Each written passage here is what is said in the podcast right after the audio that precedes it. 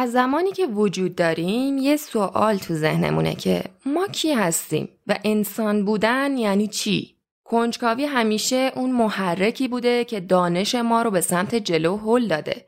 یووال نو هراری تو این کتاب از ترکیب علوم اجتماعی و علم استفاده کرده تا این کنجکاوی رو تغذیه کنه که انسان بودن یعنی چی؟ بنابراین با یک کتابی روبرویم که از تلفیق شناسی، باستان شناسی و اقتصاد درست شده. تاریخ ما آدما انسانهای خردمند تحت تاثیر سه تا انقلاب عمده بوده. انقلاب شناختی اولین انقلابیه که تاریخمون رو به کلی عوض کرد. انقلاب شناختی بیشتر از هفتاد هزار سال پیش اتفاق افتاد. مثل اینکه مثلا پول رو اختراع کردیم. چیزی که برامون ارزشمنده و ارزشش رو صرفا از باور ما به ارزشمندیش به وجود میاره. یعنی ما به اراده خودمون تونستیم سیستم های جدیدی رو ایجاد کنیم مثل سیستم مالی یا همون تولید کردن پول. اگه ساده تر بخوایم بگیم تو همچین انقلابی انسان هوشمند شده یاد گرفته که تخیل به خرج بده. و چیزایی رو توصیف کنه که مفاهیم انتظایین و تو دنیای واقعی وجود ندارن. توانایی ما تو باور پیدا کردن به زندگی پس از مرگ باعث توانایی ما برای باور پیدا کردن به اخلاق و بعد از اون توانایی ما تو باور پیدا کردن به حقوق بشر شد.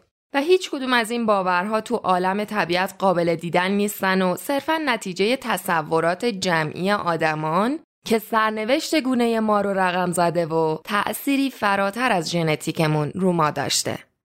انقلاب دوم که ده هزار سال پیش اتفاق افتاد انقلاب کشاورزی بود.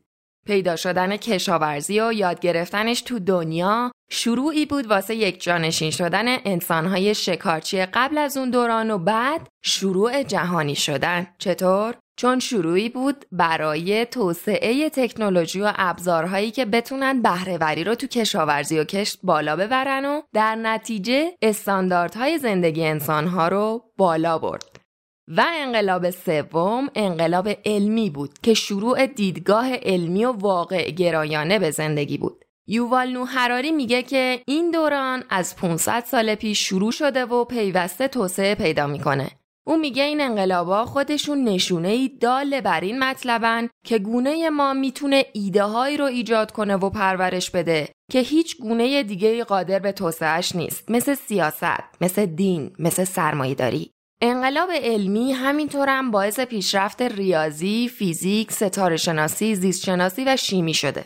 همه این پیشرفتها دیدگاه جوامع رو نسبت به طبیعت عوض کرده. و همینطور هم باعث شده که انسان بتونه تا حدی به نیروهای موثر بر انتخاب طبیعی غلبه پیدا کنه.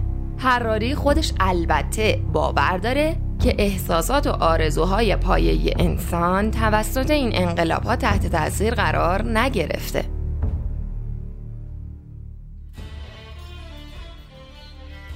سلام من شیمام و اینم فصل سوم پادکست یه فنجون کتابه. تو قسمت ششم به سراغ کتاب انسان خردمند نوشته یووال نو هراری رفتم. تیکایی از این کتاب رو بشنویم.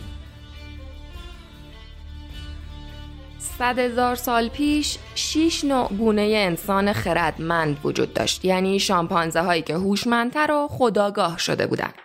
امروزه فقط یه گونه باقی مونده و اونم ماییم هوموسپین ها ما تنها گونه ای هستیم که می‌تونه به چیزایی باور داشته باشه که مطلقا ساخته تصوراتشه مثل خدایان، ایالتها، پول، حقوق بشر. و اینا همه قدرت فکرمون رو نشون میده که می‌تونیم مفاهیم پیچیده رو به همدیگه بفهمونیم. و این مفاهیم پیچیده وجودمون رو تعریف می‌کنه. هراری باور داره که این ویژگی منحصر به فرد ما تو شناختن و درک مفاهیم انتظاییه که برگ برندمون بوده. یعنی از بین سه انقلاب اول میگه انقلاب شناختی اهمیتش ویژه است. اون میگه انسان ما قبل تاریخ دستاوردهای زیادی نداشته. میگه ما قبل تاریخ فرق زیادی با حیوانات دیگه نداشتن. اونام یه سری حیوانات نچندان چشمگیری بودن که تأثیری بیشتر از مثلا گوریل ها و زنبورها و دریایی رو محیط زیستشون نداشتن.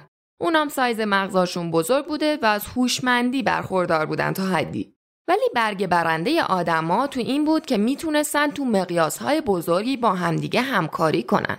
آدما تونستن یاد بگیرن که چطوری خودشونو جمع و جور کنن تا بتونن تو جوامع کنار همدیگه زندگی کنن و متعاقبش شرکت ها و ادیان و تمدن ها رو ایجاد کردن. توانایی ما تو همکاری کردن بود که باعث شد ما بتونیم اثر بخشیمون رو بالا ببریم و دستاوردهای بزرگتری بسازیم و وظایف پیچیده تری رو هندل کنیم. این همون موضوعیه که بهش میگن یادگیری جمعی. ما یاد گرفتیم که پولامون رو مجدد سرمایه گذاری کنیم و پولی که به دست آوردیم رو واسه ایجاد کارخونه های بیشتر و استخدام آدمای بیشتر سرمایه گذاری کنیم.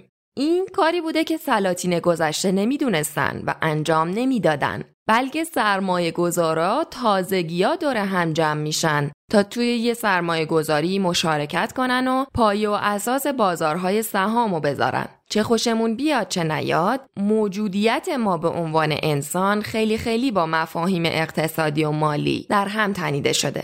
هراری تو جای دیگه از کتاب میگه خوشبختی ما رابطه کمی با شرایط مادیمون داره. میگه پول قطعا می‌تونه روی شادی یه نفر تاثیر بذاره اما فقط تا حدی که ما رو از فقر نجات بده. بعد از اون تأثیری که پول درآوردن روی میزان خوشحالی آدم می‌ذاره کم تا صفره. بعد از یه حدی هم که پولدار شدن هیچ معنایی برای آدمیزاد پیدا نمی‌کنه. بنابراین پول برای ما خوشبختی ایجاد نمی‌کنه اما نبودنش می‌تونه منجر به شرایطی بشه که ما رو ناراحت کنه.